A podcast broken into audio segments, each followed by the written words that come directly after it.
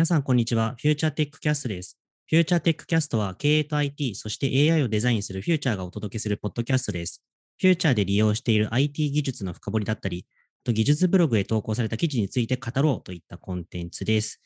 で、えっ、ー、と、パーソナリティを務めます。テクノロジーイノベーショングループ所属の村田です。よろしくお願いします。今回のゲストは、枇榔晃裕さんです。よろしくお願いいたします。よろしくお願いします。はい、簡単に自己紹介をお願いします。CSIG の枇榔です。今日はよろしくお願いします。CSIG というのがサイバーセキュリティの部門でして、えー、大まかにコンサルティングと Vuls の2つをやっていて、私は、えー、 Vuls 側のチームで、 FutureVuls っていうのの画面開発を担当しています。CSIG、それは以前、井上圭さんにもあの、この Tech Cast 登場していただいて、その時はセキュリティコンサル側だったんですけども、今回枇榔さんは Vuls 側ということで、よろしくお願いします。早速なんですけれども、バルスってどんなものなのっていうのを改めて、このリスナーの方に向けて、ちょっとご紹介いただきたいなと思うんですが、お願いできますか？はい。えー、バルツっていうのが、フューチャーが提供している OSS の脆弱性スキャンツールで、自分のサーバーにどういう脆弱性があるのかっていうことをレポートしてくれます。GitHub で公開していて、日本語のドキュメントもあるんで、手元にサーバーを持っている方はぜひ一度試しにスキャンをかけていただければなと思います。OSS としてスキャナーを提供してるんですけれども、個人のサーバーになって僕、会社の中にあるサーバーの脆弱性をチームで追いかけていこうとなると、スキャンだけでは管理もできないし、運用しづらいということで、チームで管理するための機能、担当者の振り分けだったりとか、ステータス設定といったチケット管理機能だったり、あとはサーバーの目的とか部署ごとにグループ分けや、え権限管理をする機能を Web 管理画面として提供するサースをフューチャーバルスとして見打って公開します。うんうんうんうん、で、まあ、あの、バルス脆弱性ググると出てくるんで、自社サーバーとか自分の持っているサーバーの脆弱性にちょっとでも不安のある方は、ぜひ検索してみてください。すごい丁寧に。ありがとうございます。バルス、確かにググると結構結構出てくるし、あと、社内でも割と話題で、まあ、そもそも名前バルスって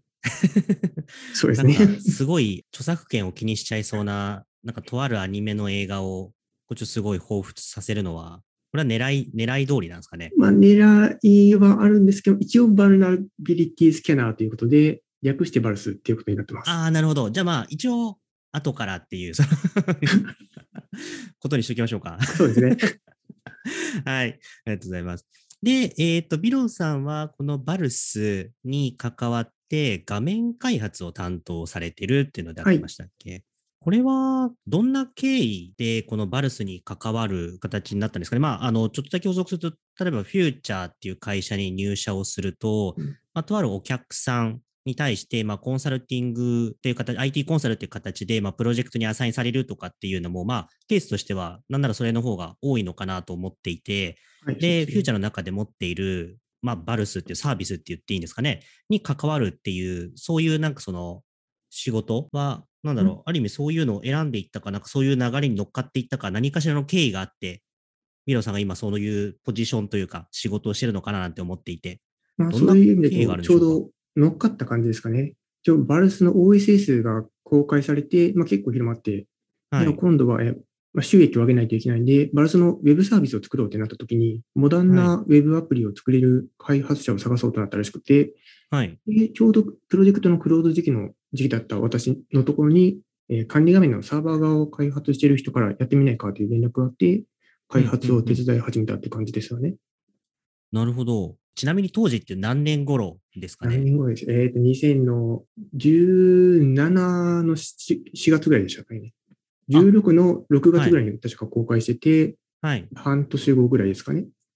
あ、なるほど。じゃあ結構、なんだ、4年ぐらい前。4年ぐらい前ですね。なんですね。で、その時にその、バルス側は、ある意味そのモダンなウェブ画面を開発できる人を探していたみたいな感じだって今おっしゃってたと思うんですけども、はい、当時すでになんか、ビロンさん的になん、まあ、自分で言うのもあれなのかもわかんないですけど、なんかそのモダンなウェブ画面をこう結構作ってゴリゴリ作るような仕事をしていたとか、そういう感じなんですか？そうですね、えウェブやっていうか HCI の研究を、えしてたので、はい、HCI、え Human Computer Interaction っていう分野ですね。はい。コンピュータと人間をつなげる部分をどうやったらもっとよくできるか。うんうんうん、そういう研究をしてたんで、その一環でウェブアプリとかを作ってて、で、まあ、4、5年前なんでちょうど React とか Vue とかが出始めた時期に、そのあたりちょっと触ってたんで、声かけてもらったっていう感じですかね。なるほどですね。じゃちょっと、そんな背景があって、今、もちろんもう4年ぐらいずっとバルスのウェブ画面開発に携わってるみたいな理解で合ってますか ?4 年前に入って、まあ、一旦、えー、他のプロジェクトに呼ばれたりして、まあ、ブランクはちょこちょこあったりするんですけども、大体4年ぐらいですかね。あ、なるほど、なるほど。でそうやってちょっとなんかいろいろ画面とか、そのフロントエンドの、まあ、スペシャリストって呼んじゃっていいですかね？として、なんかその、いろいろと開発だったり、まあ、進められてるかなと思うんですけれども、このバルス、まあ、セキュリティ領域界隈なのかなと思ってるんですけども、そこのセキュリティ領域における、なんか UI、UX の考え方とか、あとは、もともとだとその、なんだ、4年ぐらい前のタイミングで、おそらくそこで初めてバルス、セキュリティ領域みたいな関わられる形になったのかなと思うんですけども、なんかもともと、なんかウェブ屋さんとして、なんか今まで画面とか作ってたけど、なんかそのセキュリティ領域に入ったら、こんなプラスアルファの考慮事項がありましたとか、なんかこんなちょっとセキュリティならではの苦労がありましたみたいなっていうの話があると、お聞きしたいなと思うんですけども、まあ、私もセキュリティにはついてあんまり詳しくなかったんで、まあ、なんとか勉強しながらやっているっていう感じなんですけども、はい。こう、セキュリティのアプリを作ってて思うのが、セキュリティ分野の人って、まあ、外から見ても少なそうな感じがあるんですけども、はい。こう、想像してた以上に少なくて、ほう。なので、こう、セキュリティのアプリを作ってても、まあ、セキュリティに詳しくない人は使う機会が結構多いんですよね。はい。なので、まあ、えー、まあ、まず Web アプリとしてベーシックな話としては、チームとして使うアプリなんで、業務アプリに近いものになります。なので、はい、慣れてない人でも、まあ、なるべくストレスなく使えるように逆に使う人はまあ、ひたすら長いこと使うことになるアプリなので、慣れてくれば慣れてくるだけ使いやすくなるように。まあ、例えば、はい、えー、情報を一括で確認できるようにとか、セキュリティの情報って結構いろんなところに散らばってて、複数のデータソースを見比べて、どれぐらい危険か判断したりとか、あとは対応の優先度を決めたりするっていうことがあるんですけども、はい、まあ、情報を一箇所一箇所に集めて、見比べやすく判断がしやすいようにっていうのを意識したりとか、あとは、脆弱性情報って年に1万数千件とか、まあ、番号を振られているやつだけでも出てくるんですね。はい。で、自分が持っているこう何十何百とあるサーバーに対して、はい、1万何千件の脆弱性をさばいていくのってすごい大変なんですよ。はい。なので、いかに手間なく一括で処理したりとか、スムーズにさばいたりできるかっていうのは意識したりします。で、セキュリティに詳しくない人も同じアプリを使うので、まあ、例えばこう運用をやってますよっていう人に、こういう脆弱性情報が出ましたとだけ伝えても、まあ、どう対応していいかわかんないんですよね。なので、自分の持っているどのサーバーのどのソフトウェアにどういう脆弱性があって、で、10段階で言えば8ぐらい危険ですよとか、インターネットから攻撃できる脆弱性ですよとか、あとはまあ放置してると情報が抜き取抜き取られますよとか、まあ、そういった基本的な情報を伝えた上で、この脆弱性を解消するには、サーバーにこのコマンドを叩いてくださいと。で、この YAM アップデートコマンドでソフトウェアがこのバージョンに上がって脆弱性が解消されますよと。で、解消されるとチケットが自動的にクローズされるんで、チケットと実際のサーバーの脆弱性の有無がしっかり関連付けられているので、安心してくださいねといった感じで、まあ、セキュリティにそこまで詳しくない人でも自分のサーバーが今どうなっているのか、具体的に何をすればいいのかっていうのを、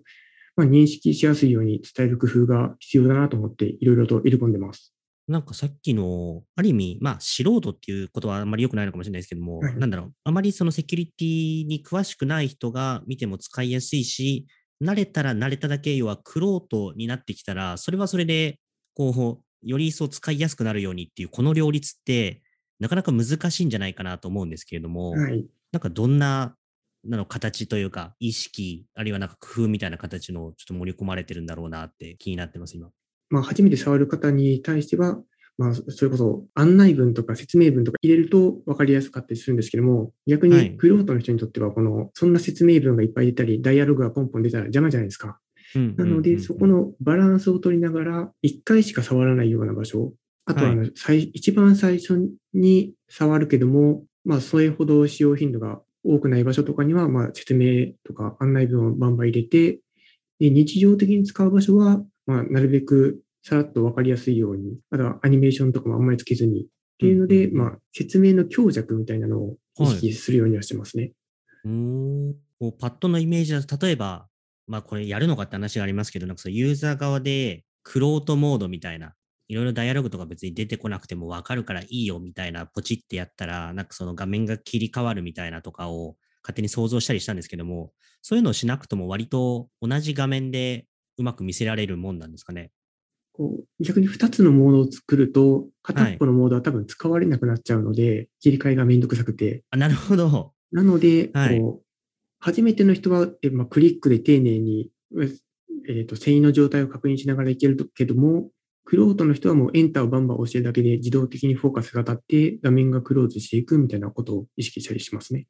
ああ、なるほど。今のそのタブで遷移してってとか、キーボードで簡単に画面を操作できる、マウスを使わなくていいみたいなところって、なんかその実装的にはそんなに特段すごい難易度が上がってきちゃうみたいなっていうことでもないんですかね？そうですね。技術難易度としてはそんなに高くなくて、はい。アクセシビリティっていう、えー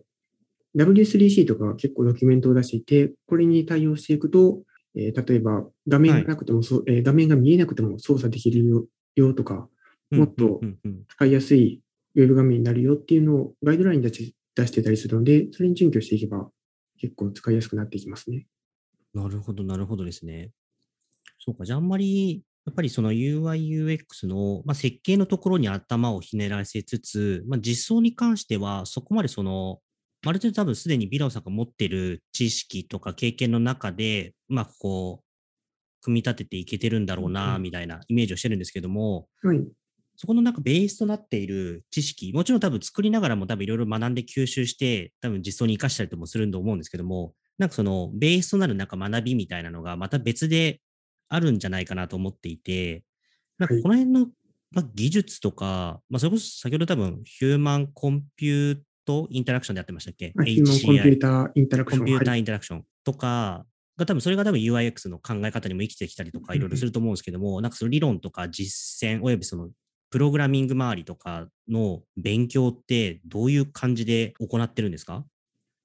結構、まあ、昔から、えーまあ、機械と人間をどうつなぐかって話はちょこちょことあって、はい。本で言うと、誰のためのデザインとか、はいそういった本が昔から、えー数十年前にありまして、まあ、それをコンピューターとか、えーウェブ画面とかにどんどん応用していってるっていう感じですね。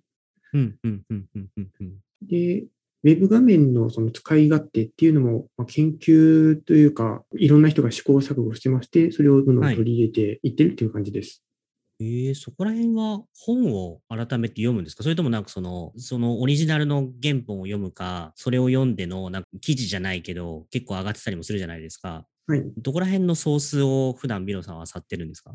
えー最近だとデザインシステムみたいなことをいろんな企業さんが出してくれていて、自分の会社のえーデザインをどういうふうに定義しているか、どういうアイテムを集めてウェブサイトを作ろうとしているかっていうのを公開してまして、えーで、そこに各企業さんの考え方、えー理念みたいなのがはい。簡潔にまとまっているので、それを読みながら勉強させてもらったりとかしますかね。あ、そういうのが上がってるもんなんですね。なんかちょっと今のそのデザインシステムっていうのは初耳でした。ちょうどこの1、2年に、1、2年の間に日本の各企業さんも結構出してきているので、はい。ググると結構出てきます。うーん。なんかデザインでいくと、なんかちょっとこれが方向的にちょっと違いそうな気もするんですけども、なんかはい Google のマテリアルデザインのなんかガイドラインとかって、結構前にウェブ画面実装するプロジェクト入ってた時とかになんか参考に見てたんですけれども、あれはもっとシステマチック寄りとか、もっと画面コンポーネントの配置みたいなレベルの話じゃないですか。なんかそのパディングが何ミリ、何ピクセルでとか、そういう、そういうのではちょっとなく、もっとカラーバリエーションとか、そっちなんですかね。マテリアル UI のドキュメントにまあ近いものといえば近いもので、はい。えーマテリアル UI もこうパディングの定義もあるんですけども、はいそも。そもなんでそういうマテリアルデザインっていうのを考えついたのかとか、はい。何を思ってこのボタンを動かそうと考えたのかとか、そういった理念の部分も結構書いてたりして、はい。そこを勉強していくと、どういうモデルであれば人間に伝わりやすいかとか、そういっはいたデザイナーの思想みたいなのが見えてくるので、それをうんうんさせてもらってる感じですね。なるほどですね。それをベースに、今回で言えば、バルスの画面とかの開発も、多分それらをアレンジした、多分ビロー3版の考はいえみたいなのが多分盛り込まれてるっていう感じなんですかね。うんなんかそれでいくと、例で出せるものなのかわかんないですけども、ここはちょっとこだわったみたいなとこあったりします？さっき言った情報をまとめるっていう部分で、はい。うんいろんな情報をまとめないといけないので、いろんなデータソースからこう説明文だとかスコアとかをはい持ってくるんですね。はい。で、説明文はやっぱり説明文でまとめて読んで、スコアはスコアでまとめて見比べたいじゃないですか。はい。でそこを、まあ、うまく関連づけるために、説明文とスコアのうまくつながりが見えるように、説明文をクリックするとスコアが見えるようにとか。なるほど。また今質問をして理解しました。画面の動きとかをセットにして多分お聞きした方が、だから多分ビロさんもどうやって説明しようこれみたいな。多分あれなんですよね。ビロさんの頭の中ではあの動きとかあ。の動きでありますね。これ LP とかで見せるとちょうどいい感じのやつです。なるほどですね。でちょっとその具体の動きの部分は、なんか、ブログ記事かはい。どっかでも見れると、確かにこれ音声コンテンツなんで、視覚的な効果のこだわりポイントとかを聞くと説明難しいのはそりゃその通りだと反省しました。理論をいろいろ勉強されて、理論というかそのいろんな人の考え方みたいなのをベースに、ビローさんなりのアイデア思考が盛り込まれている画面なんだろうなというのは想像ができます。今いやありがとうございます。あと、勉強周りでいくと、あの、ちょっと、これもうビロンさんと、ポッドキャストやるんだったら、これは聞いてやろうと思ってたやつが一つあってですね、はい。今、我らがフューチャーテックブログのトップ記事に君臨しているビロンさんの記事があるじゃないですか。あ、はい、ありますね。あの、HTML5 の話であってましたっけ？あ、はい、そうです。あれはなんかどういう発端であのブログ記事生まれたんだろうなみたいなちょっと気になっててですね、いろいろと多分今の話を聞くとなんか勉強とかの中で蓄積された知識とかをもとに多分記事がなんか出来上がっていったのかななんてちょっとイメージをしたんですけれども、あれどんな感はですねはい。えーっと、仕事が全部リモートになっちゃったんで、はいまあ CSIG のチームメンバー同士、お互いのことをもっと知る機会を増やそうよということで、はい。習字定例の時間で、それぞれ好きなこととか、気になっている技術のこととかを、まあ、持ち回りで話す時間が作られてるんですね。はい。でそこでまあ好きなこと、コーヒーのことだったりとか、競技カルターについてについて話す人もいれば、はいまあ。最近セキュリティで話題になったことについて話す人もいて、まあ、セキュリティコンサルとしてバリバリやってる人が話す内容なんで、まあ、すごい具体的だったり、すごいニッチだったりするんですけども、私がそのセキュリティチームの中で Web 関係とか画面設計に詳しいという立ち位置なんで、まあ、自分の得意分野について話しておこうということで、高校10年の Web サイトのへ遍歴についてとか、はい。そこで、えー HTML5 が配信になった話とかをして、でちょうどこう技術ブログでフロントエンド連載するぞってなった時に、まあ、はいここで話した HTML5 の話を文章に起こして、まあ、ついでに載せてもらったっていう感じですね。なるほど。リモートになってチームでコーヒーの話みたいな、さっきも言ってたんで、なんかまあうんネタは何でも良いっちゃ良いっていう中でも、確かに関連する興味があるネタをいろいろ調べて発表してたら、それがちょうど連載記事のタイミングと、まあ、そうまく重なりというか、はい。で載せたら、もうトップ記事に 踊り出たみたいなそうで。すね。思やった以上にバッド出てしまって、ちょっと私も困惑してるんですけども、いやいやいやいや、さすがですよ。すごいじゃないですか。このポッドキャストを聞いて、まだあの記事を読んだことがない人は検索して、検索ワード何何だと速攻ヒットしますかね？こっち HTML5 で検索してもらうと、2個目か3個目ぐらいに出てきます。あ、もう、そのレベルなんですね。さすがですね。じゃあちょっとこれはぜひ、あ、確かに、今村田も手元で検索したんですけど、HTML5、あの、ウィキのページの次に、どうして HTML5 が廃止されたのか、フューチャー技術ブログ出てきましたね。さすが。まあ、ぜひ読んでいただいて。はい、そうですね。リツイートとかねうん、いろいろしてもらえると。じゃあちょっといろいろ喋って、ちょっと最後にちょっと質問したいなと思ってることがあってですね、このビローさんが今取り組まれてるとか仕事としてやっている、まあ、セキュリティ領域の仕事、うんまあ、あるいは、まあ、そこのまあ画面開発っていうところに絞ったり、絞っても別にいいんですけれども、CSIG っていう今のサイバーセキュリティイノベーショングループの中になんか興味を持ってくれた人とかもしかしたらいるんじゃないかなと思っていて、うんあるいはなんかこういう人は、実はなんかサイバーセキュリティっていう、こんな人に向いてるみたいな、なんかその、ビロさんの思う、こんな人セキュリティ界隈向いてる、こんな人サイバーセキュリティの仕事向いてるみたいなのを、ちょっとなんか思いつくものがあれば教えていただきたいです。私がこう、セキュリティメインの人じゃないんで、ちょっと話すのが難しいんですけども、はい。そうですね、必要になってくるスキルというか、身につけておいてほしいスキルとしては、こうセキュリティとかウェブ業界とか、いろんなコンテキストが入り混じってて、技術も結構頻繁に変わったりしちゃうので、はい。確かな情報ソースから必要な情報を引っ張ってくれる、そういうスキルは必要になってくるかなと思います。うん、うん、うん、うん。あとは、セキュリティ、セキュリティはちょっと難しいな。ウェブ関係で言うと、はい業界にちょっと今こういう人が来てほしいなっていうのがあって、はい。えー今特に来てほしいのが、ゲームの仕組みを考えてしまう人ですかね。ゲームの仕組みを考えてしまう人。例えばそうですね。イカのゲームってあるじゃないですか。イカのゲームは、あの、イカで色塗りをするゲームだってますか？そうですね。イカのゲームですね。はい。あれ、えっと、初めからやると、見た目を選んだ後に、人のいない狭くて錆びれた路地裏みたいな場所から始まるんですよね。はい。なんでこう華やかなロビーじゃなくて、そんなところから始まるのかとか、はい。あとは、えージムリーダーと戦う前にいろんなトレーナーが何人も出てくるじゃないですか。どうしてあ,、はい。あんな何人ものトレーナーと戦う構成になっているのかとか、とあるモンスターをとあるモンスターの方のゲームで。ボールに入れて、それをいけみたいな投げつける。そうですね。やつですねそのゲームですね。はいその。ゲームだと他には、一番初代とかだと金の玉をくれる人が出てきますよね。はい。あの人がなんであのタイミングで出てくるのかとか、はい。そういった、まあ、ゲームの構成、オブジェクトの配置、うんうんいわゆるレベルデザインとか言われる分野なんですけども、はい。いろんな人がウェブアプリを使うようになってきて、で、これから多分セキュリティもいろんな人がセキュリティに関わるようになってくる。そうなった時に、ユーザーの間口がどんどんと広がっていく中で、はい。ユーザーが違和感なく使い方を覚えられて、で、複雑なアプリであっても徐々にアプリに詳しくなっていける。そういった設計をできる人っていうのが、まあ、昔以上に需要が高まっているのかなと思う思います。その辺の考え方が先ほどちょろっと単語で出てきたレベルデザインって呼ばれるものなんですね。よくあのゲーム開発者が何を思ってここにイベントを置いたのか、置いたのかとか、あとはなんでこのキャラクターを配置したのかとか、はい。そういったなんか裏話みたいなのを好きな人は、自分のよく使うアプリに似たような工夫ができないかとか考えてみてほしいですし、まあ、ゆくゆくはもしよければ、ウェブアプリとかセキュリティの分野に入ってきていただいて、えーもっと使いやすいものを考えついていただければなと思います。なるほど。なんかあの、終盤のあのゲームの仕組みで出てきた話は、答えの方を別途普通に聞きたいですね。興味深すぎて。調べれば出てくるんですかね、ちなみにいや。ー、どうでしょう。私も、えー答えは多分出てきてないんじゃないかな。私も何でしょう。考えて多分こうかなっていううんうんうんうん。のはあるんですけども、なんかパッドのイメージだと、まあ、今度はこれが全てではないですけれども、なんかそのフラグ管理的な都合上、ここにイベントを置いとかないと、